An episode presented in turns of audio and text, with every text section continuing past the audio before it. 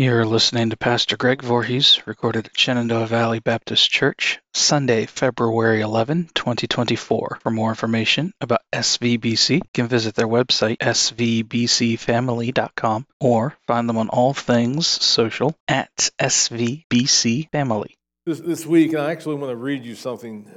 Uh, here it's actually, it's, it's a recovery thing, but uh, this week, if you were in Sunday school, in my Sunday school, not, not the good one, yeah, Eric's is the good Sunday school, then there's mine. The, the, you know, I talked about eh, my, my grandson, my, uh, Easton. The, uh, I just ask that you pray for him. You know, my, my, my grandson, Easton, he's seven years old. Uh, he got a couple ticks off of him a few months back. He has Lyme's disease. The they didn't catch it. He's at stage two Lyme's disease, which means he's just going to deal with it the rest of his life. He's seven years old. And the this is my this is my Jesus grandson. This is the one that sung Waymaker. He's sitting back in the car, Waymaker, miracle worker, promise. I mean, he just sings this at the top of his lungs. He, you know, this is and he, he's the one that, in fact, I've forgotten about this. The, uh, Sue shared the story that he was, they were watching young Sheldon on TV. And, and if you've ever watched The Big Bang Theory, uh, you know, Sheldon, we love, I love The Big Bang Theory. It's actually one of my favorite shows ever. But, but Sheldon was an atheist, and, and, and he was a child in this, and, and he's like, that God's not dead, or God's dead, he's not alive, or whatever. And then my grandson gets up and turns the TV off and forbade the show to ever be shown again in the house. You know, so that's, that, that, that's Easton. But the, but the point of this, you know, how does this have anything to do with the lesson? The, as we're talking about recovery and being in one place and needing to be in a healthier place, what puts us in the wrong place in the first place? What, what, puts, us, what puts us in the positions where, you, you know, we, we, where we kind of sometimes backslide or sometimes make bad choices or sometimes do bad things or do all these different things. You know, you know why is I can assure you, of course, in the more traditional sense, you, you know, recovery is, is, is, applied to people that struggle with drugs or alcoholism, which, which we, we've learned that that's not just the case. Everyone needs recovery. Everybody needs to be in a better place. Everybody needs to be in a healthier place.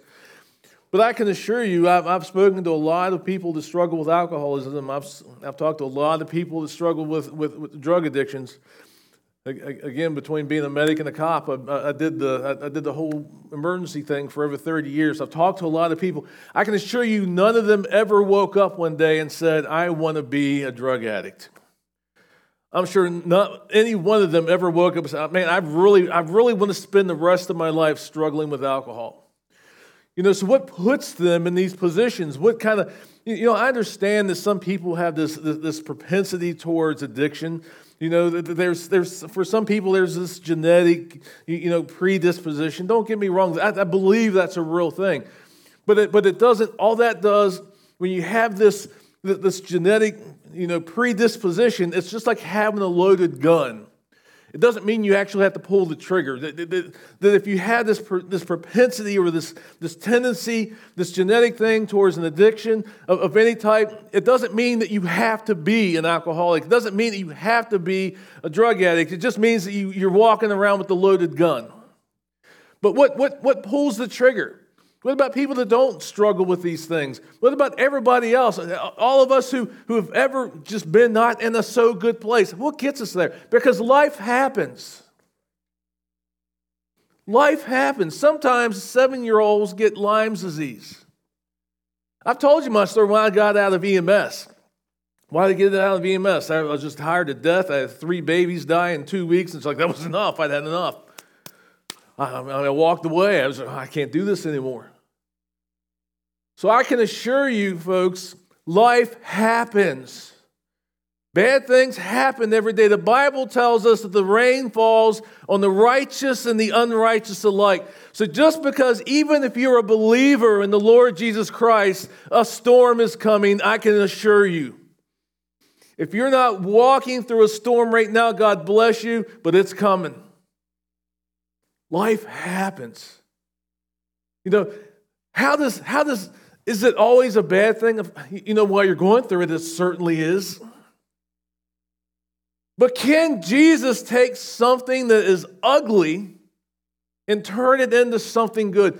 You know, probably one of the most misunderstood passages I've heard, you know, misquoted from the Bible many, many times is, you know, all things are good for those who love Jesus and are called according to his purpose. I, I, even if they haven't said it that way, that's almost been the way they've intended. Everything's good, it's all good. If you love Jesus, it's all good. That's not what it says. All things. He, he can use all things. He can turn these things good. God can turn an ugly thing and make you a better person. Because you're struggling through something, you're going through something, there's something bad's going on, or, or the, the, the stuff has just really hit the fan in your life, it doesn't mean it's good, but God can use that to turn you and make you into a better person, to make you a stronger person. Kind of all of the all of the things that have happened to me in my life that have made me the strongest have not been the blessings in my life, it's been the hard things in my life. I have never gotten stronger by, by living on the mountaintop. I've gotten stronger when I'm walking through the valley. Why? What does the valley teach me? The valley teaches me that it doesn't always have to be this way. It's not always going to be like this. The valley teaches me that even if I don't feel it's a waymaker song, even when I don't see that you're working, or even if I don't feel that you're working, he is still working. The valley teaches me he is always working for me, even if I don't see it or feel it. You know, back in the day, I wasn't always this fat guy. I'm telling you, I used to have muscles. But back when I had muscles, when I was young and I would, I, I would go to the gym and I would pump that iron. I mean, I was. When I had muscles, I didn't have them because I was sitting on the couch with my soda watching the movie. It was because I was enduring something difficult. I was fighting me and the iron. That's what made me strong. But when things happen to us, when things happen to us, it teaches us so many things. It teaches us so many things. In recovery, they often, if you go to a, a, typical recovery lesson. And when, when, when I used to lead Celebrate Recoveries, we would read the Serenity Prayer at every single, every single time that we got together. Do you know what the Serenity Prayer is?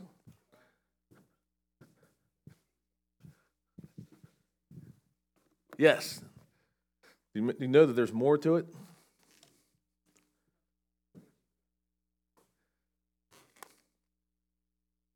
Oh, absolutely. No, you, you got it. You got it. You're right. And that's the only part I had ever heard. The stuff that's on the, the, the greeting cards, the stuff that people talk, you know, kind of the thing that's just, you know, that's it's all nice little Christian things. There's more to it. Here's the whole thing. God grant me the serenity to accept the things I cannot change, the courage to change the things I can, and the wisdom to know the difference. That's, that's the part, of, that, that's, that's the most well known part. Here's the rest of it living one day at a time, enjoying one moment at a time, accepting hardship as a pathway to peace, taking as Jesus did the simple world as it is, not as I would have it, trusting that you will make all things right if I surrender to your will so that I may be reasonably happy in this life and supremely happy with you forever in the next. Amen. That's the serenity prayer. Accepting hardship is the pathway to peace. When hard things come, folks, He's still working, He's still there. You know, many times, some of the ways that we have act, some of the things that we do, it's almost like we try to run from God. My very favorite Old Testament story, it has to do with a little prophet. No, it wasn't a little prophet. we call him minor prophets because his book was short, not because he was small in contribution. My very favorite prophet outside of the prophet Isaiah is this little guy named Job, not Job, Jonah. The story of Jonah. What, what, is, what is so cool about Jonah? Jonah was asked to do something hard that he didn't want to do, so he thought, I'm going to run from God. He came up with this, this decision of, you know, I'm going to run from, I'm going to get away. I'm going to go to Tarshish. Tarshish, Tarshish is way on the other side of the sea. Surely God's not there. You know, I get as far away from Assyria as I can because I don't want to. I don't want to talk to those Assyrians. I don't want to talk to Nineveh. I'm going to run from God. You can't run from God because even when you don't see it, He's working. Even when you feel it, He's still working. God has a plan. God's working. You, know, this, this entire time during the Roman occupation of Israel, you know what we call the, the intertestamental time, you know, when they, first, when they first came in and, and, and, and, and you know, they, they, they took over and they took over Jerusalem. Like, God, God is silent during these times. God was silent for 400 years. You know, God, what, what was God doing? He was just, God was silent. It's a time of God's silence. If you think that, you don't know history. You don't know history. First of all, Hanukkah, we, we spend a lot of time talking about Hanukkah at Christmas. It's, it's, Hanukkah is super important, even to you Christians. It, it just is. We spend a lot of time. This happened during the intertestamental times. God set up, God was still working and set up a government system that would actually hang his son on the cross. Nobody else was doing it like that. If you want prophecy to be fulfilled the way it had been said for hundreds of years. So God was setting things up. God was laying foundations. God was working. God was, was bringing up all this stuff when we were saying he was silent. God's silence, 400 years of silence. God was working overtime, bringing history to a point where he could send his son and prophecy be fulfilled exactly the way that he said it would happen. Doesn't that, isn't that the way that sometimes feels in our lives? Sometimes in our lives, we feel that you know, God is being silent. God's not working. God's not hearing us. I'm praying and it's hitting the ceiling. All these things that God just, does God even, does, does do I even matter to Him? If, if you've never thought that, if you've never struggled with that in these hard times, do I even matter to God? I'll tell you what, you're lying to yourself because we've all asked that from time to time. We've all asked that, you know, does he really hear me? Does he really care? Does this stuff, if it was going on, would, would, would, would, would if God was really almighty sitting on the throne, would he let this happen? If, you've ne- if you're telling me you've never asked that, you're lying. If not to me, to yourself. But God doesn't stop working. He's in the middle of everything. He is always working for you. Jesus Christ sits at the right hand of the Father. He is our advocate to the Father. He doesn't sleep. Psalms tell us that, that God never sleeps nor does he slumber. He is watching over his people. Never sleeps, never slumbers. What else does the Psalms tell us? You know, his thoughts of you outnumber the sands of the earth. Do you think if you're going through something hard, a guy whose thoughts of you outnumber the sands of the earth, do you think he's not working for you on your behalf? Zephaniah, in the morning, he sings over me. You know, these were words to specific people, but here's the universal truth just as he sang over Zephaniah, he sings over you. That's the kind of a care and attention that God has for you. So these people that struggle, whether it be alcohol, whether it be drugs, whether it be whether it be sex, whether it be pornography, whether it be anything, anything, whatever it is that they're struggling with, it's because they have dealt with life. Life has handed them a raw deal because that's what does, life does. That's what life does. They've, they've been handed the raw deal and they've tried to find ways to fill voids. They've tried to find ways to make the boo boo feel better. They've tried to find ways. And I'll tell you what, if you think you're any different than any of them, again, you're lying to yourself. The only difference between me and Shane's a smart guy. He said this very thing in Sunday school, and it's true. The only thing that's different from me than maybe the person who's laying on the street, homeless and passed out, the only difference is God's grace. For some reason, He chose to spare me. I'm no better. No better. But we, life hits us in the face. Life is like a sucker punch. Have you ever been sucker punched? Just out of the blue, you're walking around, and boom, somebody punches you in the face. I'll tell you what, if you were a young male anywhere in this parts of the country, you were probably sucker punched at some point in your life. It just takes the wind out of you. Takes the wind out of you. How do we respond? How do we do different? How do we, how do we, when that puts us in a bad place, how do we get to a different place? You know, the, last five weeks, and we're going to continue to talk about our relationship with Christ. You know, John Baker and Rick Warren, when they were putting together these 25 weeks of sermon series, there's a reason they spent six weeks on a relationship with Christ.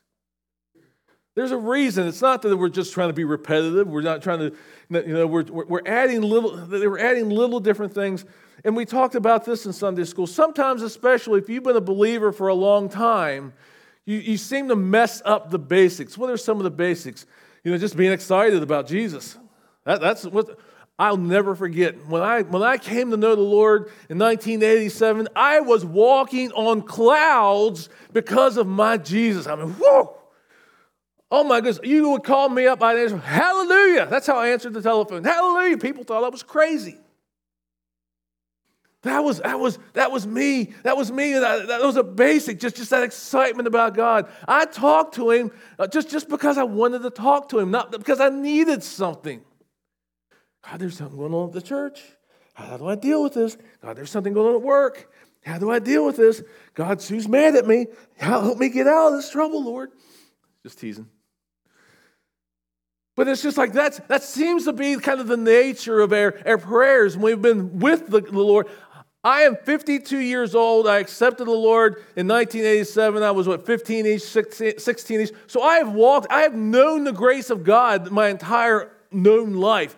So I take God for granted a lot.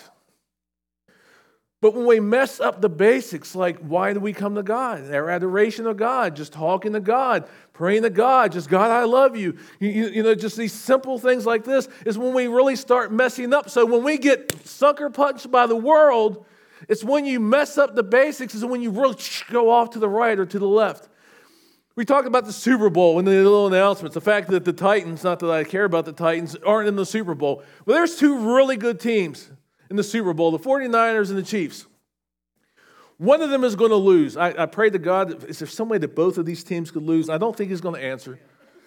I don't think he's going to answer that.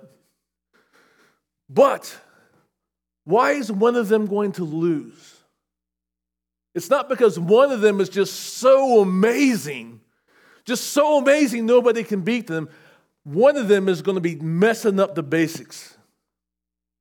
One of them is going to hold somebody when they try to get to the quarterback. It's going to cost them some yardage.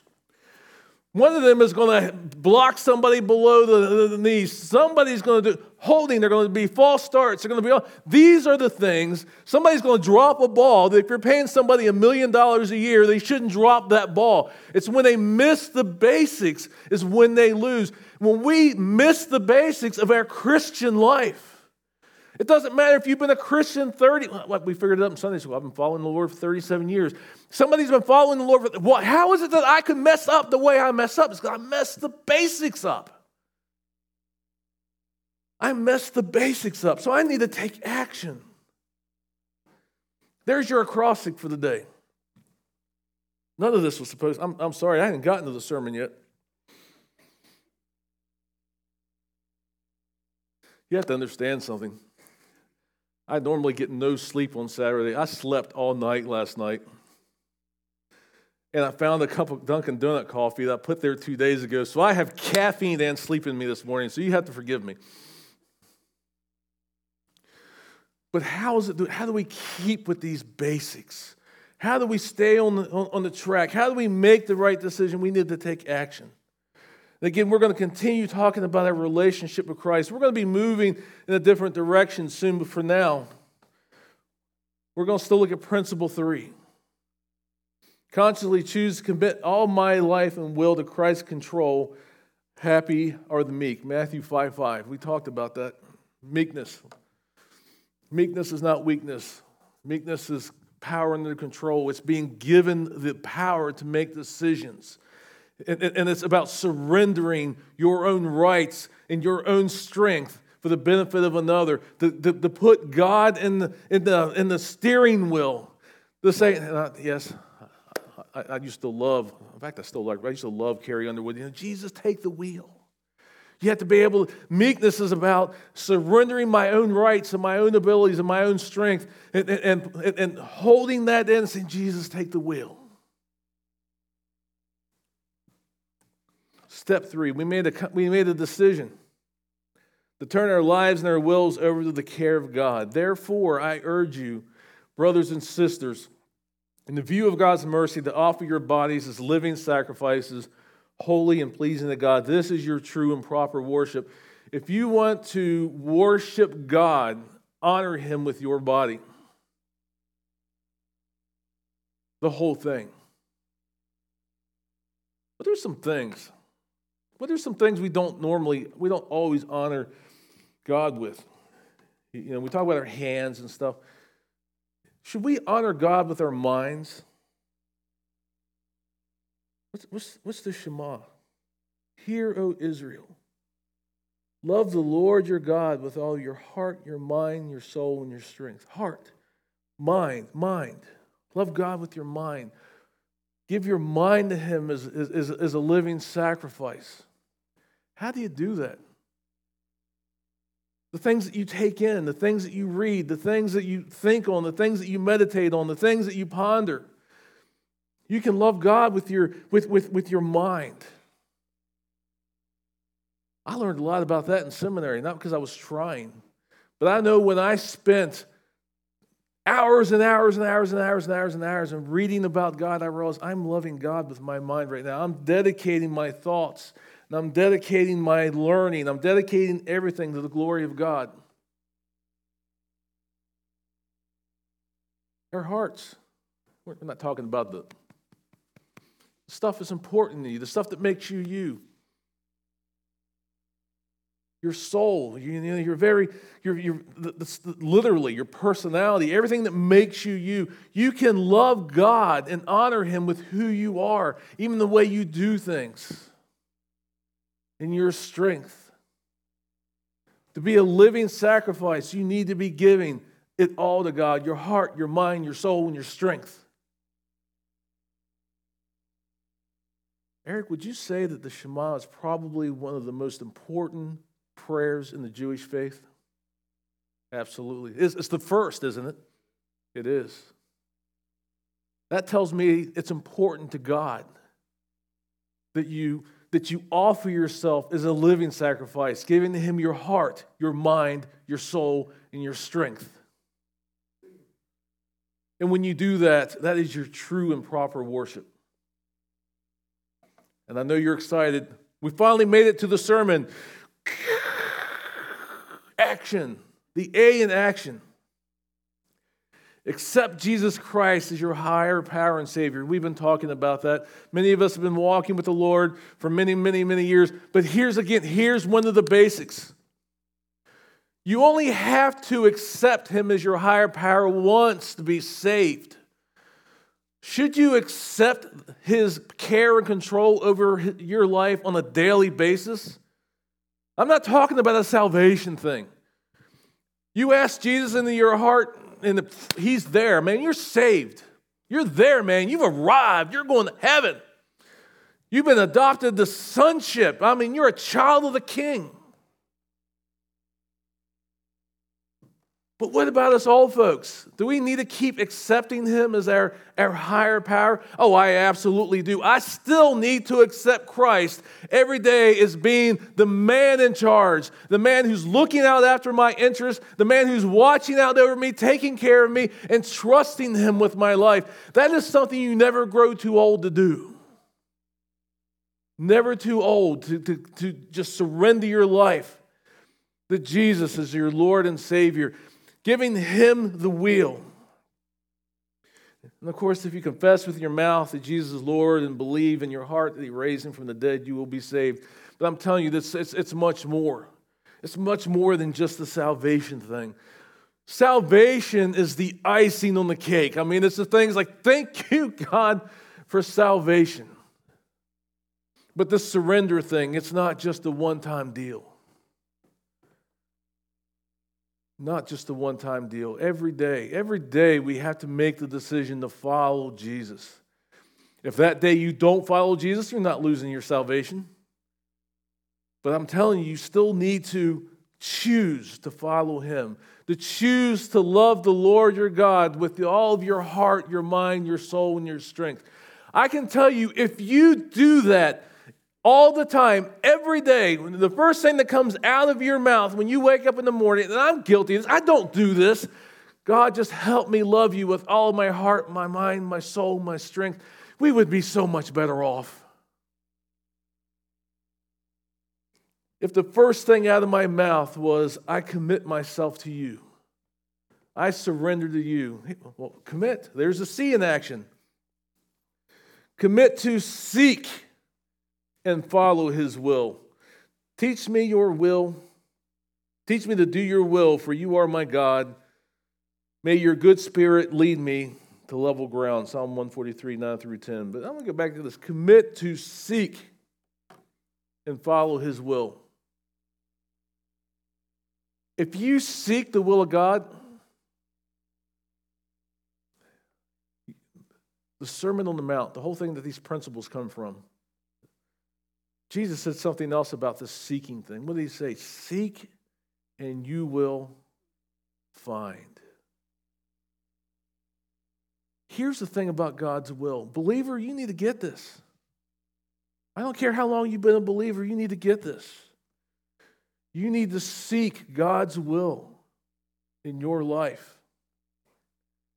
And if you're serious about it, if you really are seeking it, he doesn't keep secrets from you.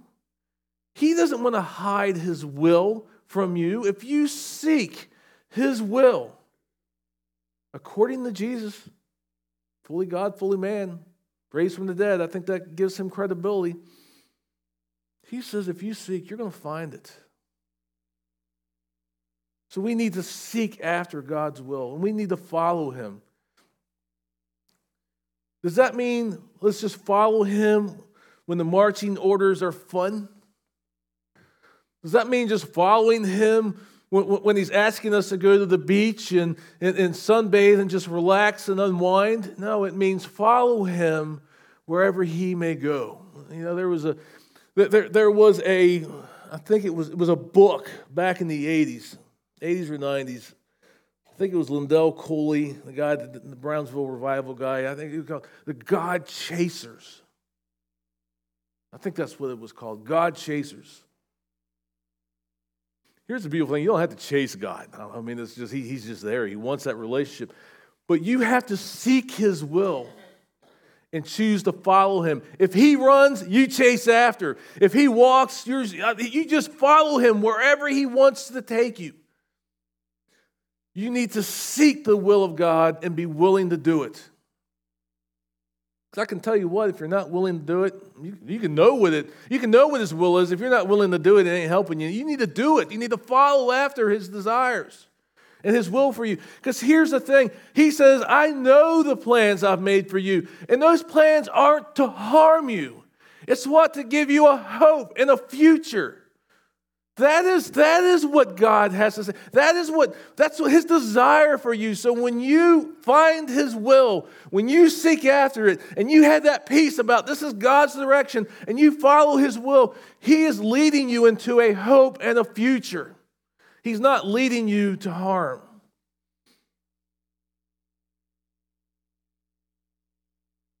Turn it over. Here's something cliche for you. In fact, I think they used it in, in the Sunday school lesson. Let go and let God. Might be cliche, there's a lot of truth in it. Let go and let God. Come to me, and I will give you rest. Never really read the Living Bible. I'm liking it. I'm loving this. All of you who, who work so hard beneath a heavy yoke, wear my yoke, for it fits perfectly. And let me teach you, for I am gentle and humble, and you shall find rest for your souls. Turn it over to God. His yoke is not a hard yoke. The world's yoke is a hard yoke. Let me tell you. I'm not a farmer, never owned a, never owned a bull. But from, from what I've understand, what I've been taught about yokes is there's good yokes and there's bad yokes. If you got a bad yoke, the, the, the, the weight is kind of, you know, what is a yoke? It's that big thing they put on their shoulders and they, they, they pull things with it. That if you have a bad yoke, the, you know, the, the weight is distributed maybe wrong, and there might be a high spot where the neck is, and it, it rubs on the bull's neck and tires his neck out, or, or uh, you know, that, that's what the world does. The world wants to yoke you in such a way. The world wants to put life on your shoulder in such a way where it wears you out, it, it hurts your neck makes you just want to walk in circles because you're kind of you're, you're just kind of tired. That's the yoke of the world. The world wants to beat you down. It just does. The world's not your friend. But the yoke of the lord is different and here's the beautiful thing about it when you have a relationship with Christ, you're going to you're going to have some weight on your shoulders, but who really carries the load now? You're still going to endure hardship. You're still going to endure pain. You're still going to do all these things. But who's really now carrying the load when, when you have a relationship with Jesus? He's the load bearer. So many times, I think we get hung up because we fight fights we were never intended to. I think so many times we get tired because we're dragging loads of around, whether it's loads of unforgiveness, loads of anger, loads of anxiety, loads of all these things, things that we were never intended to carry, and we carry them on our shoulders and it wears us down. But when we take on the yoke of the Lord and give it over to Him, let go and let God. Let him bear the load. He takes that load and he makes it light so that it's bearable. He, he's, he puts a good yoke on us.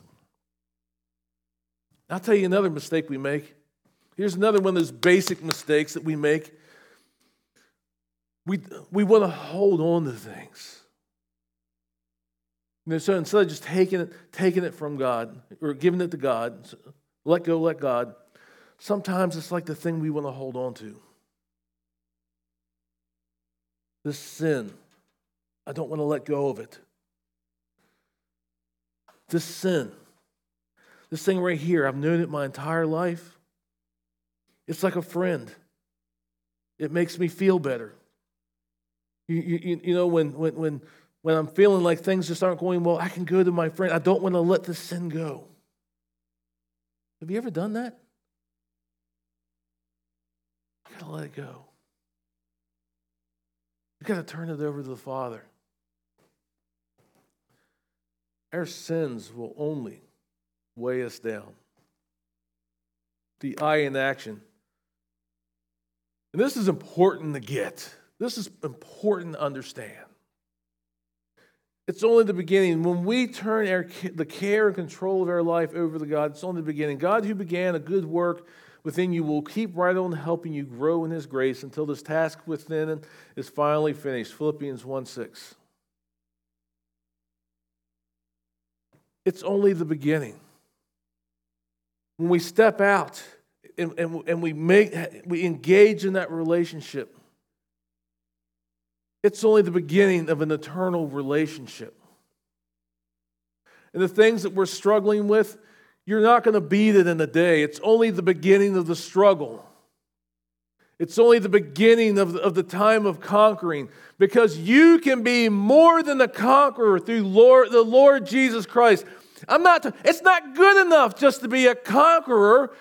Yeah, it's, it's cool to beat something, but he said we can be more than conquerors through Christ Jesus who strengthens us.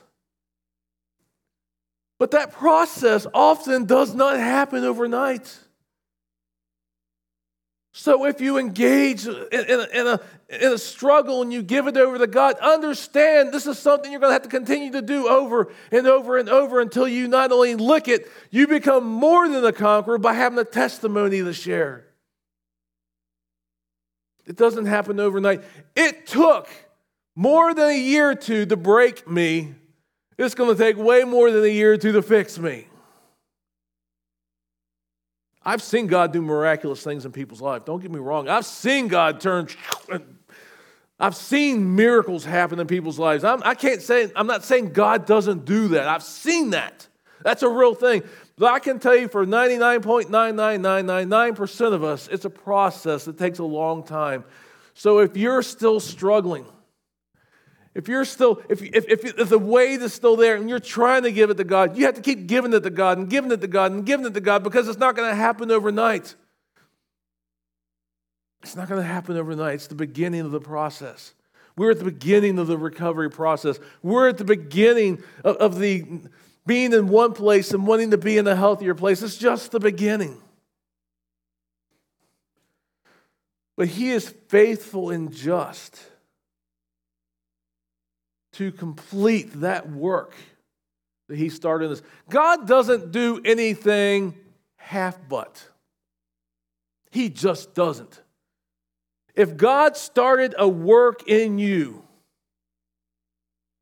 I'm telling you, God has started a work in you. He has. He has. God has started the work in every single one of you. He will see it through. You may even try to let go and say, He doesn't let go. Let me tell you what, my God's not a quitter.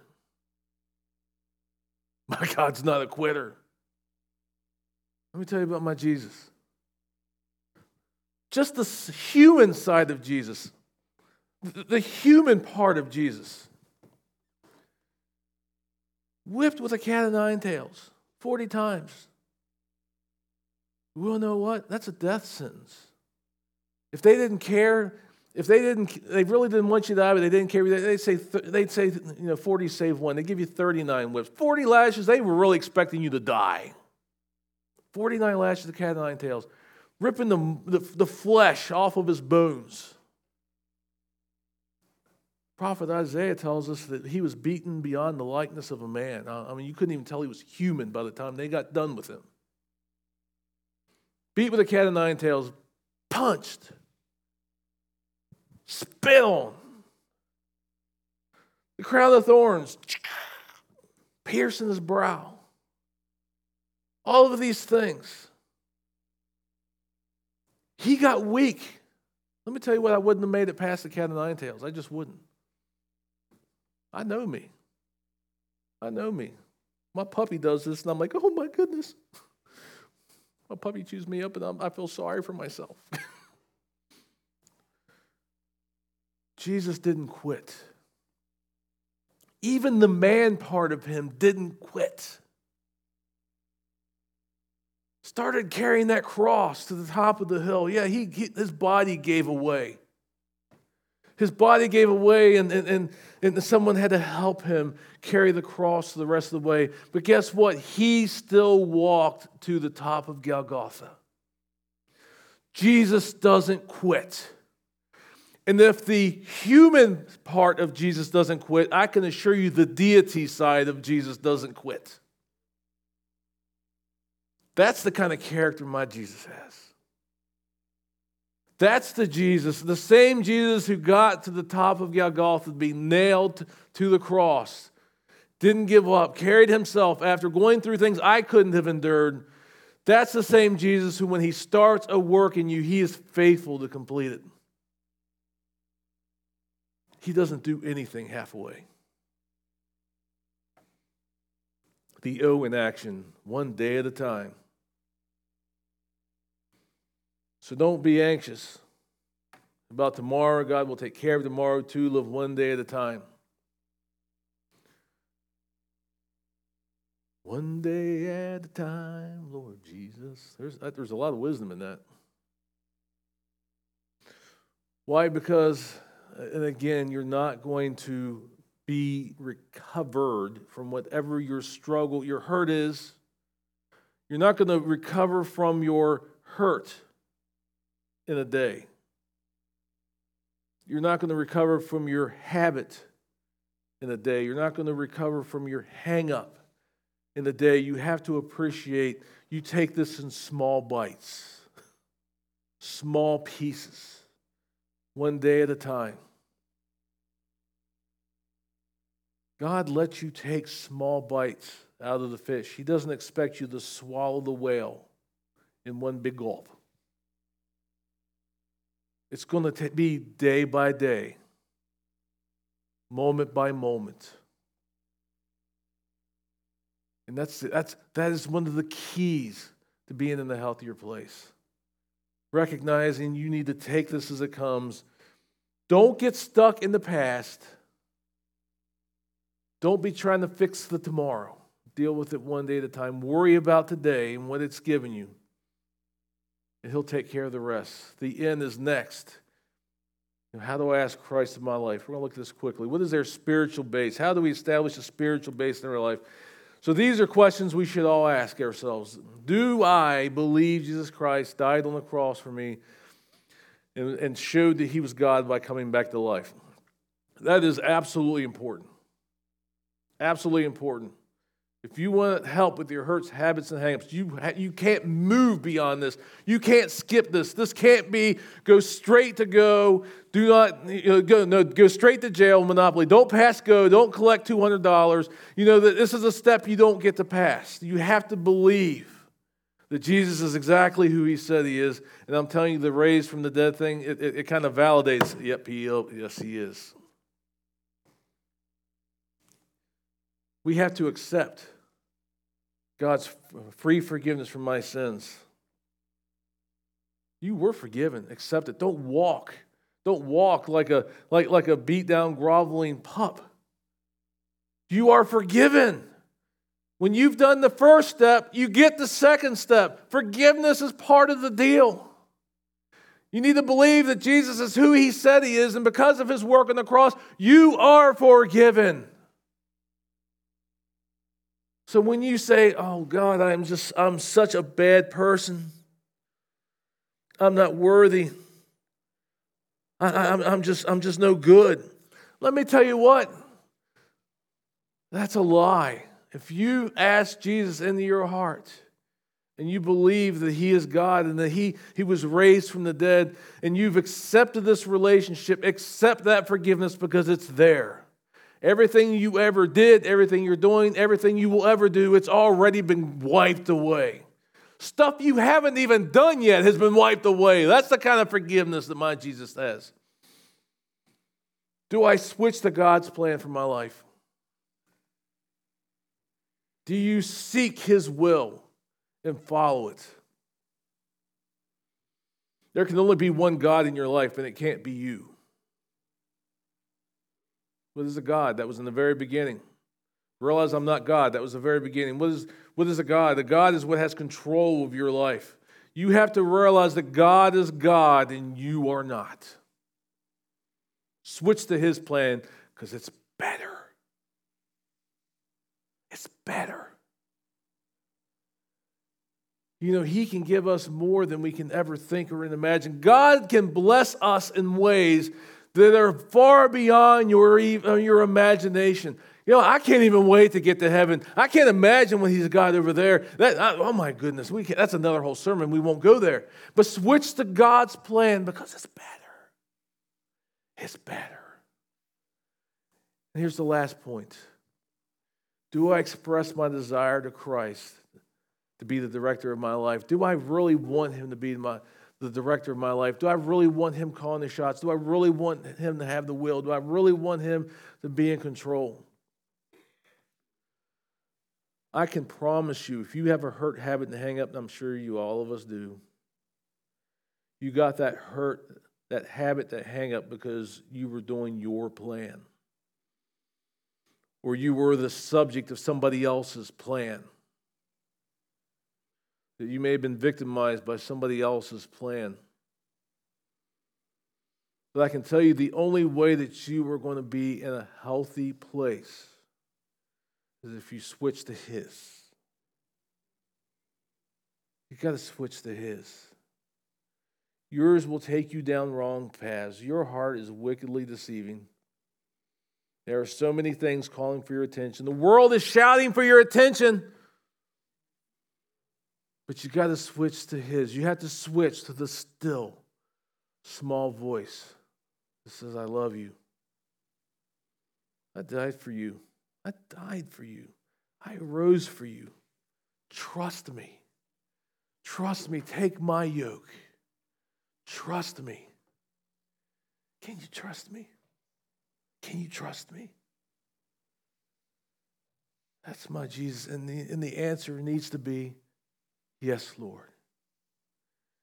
Here I am. Send me.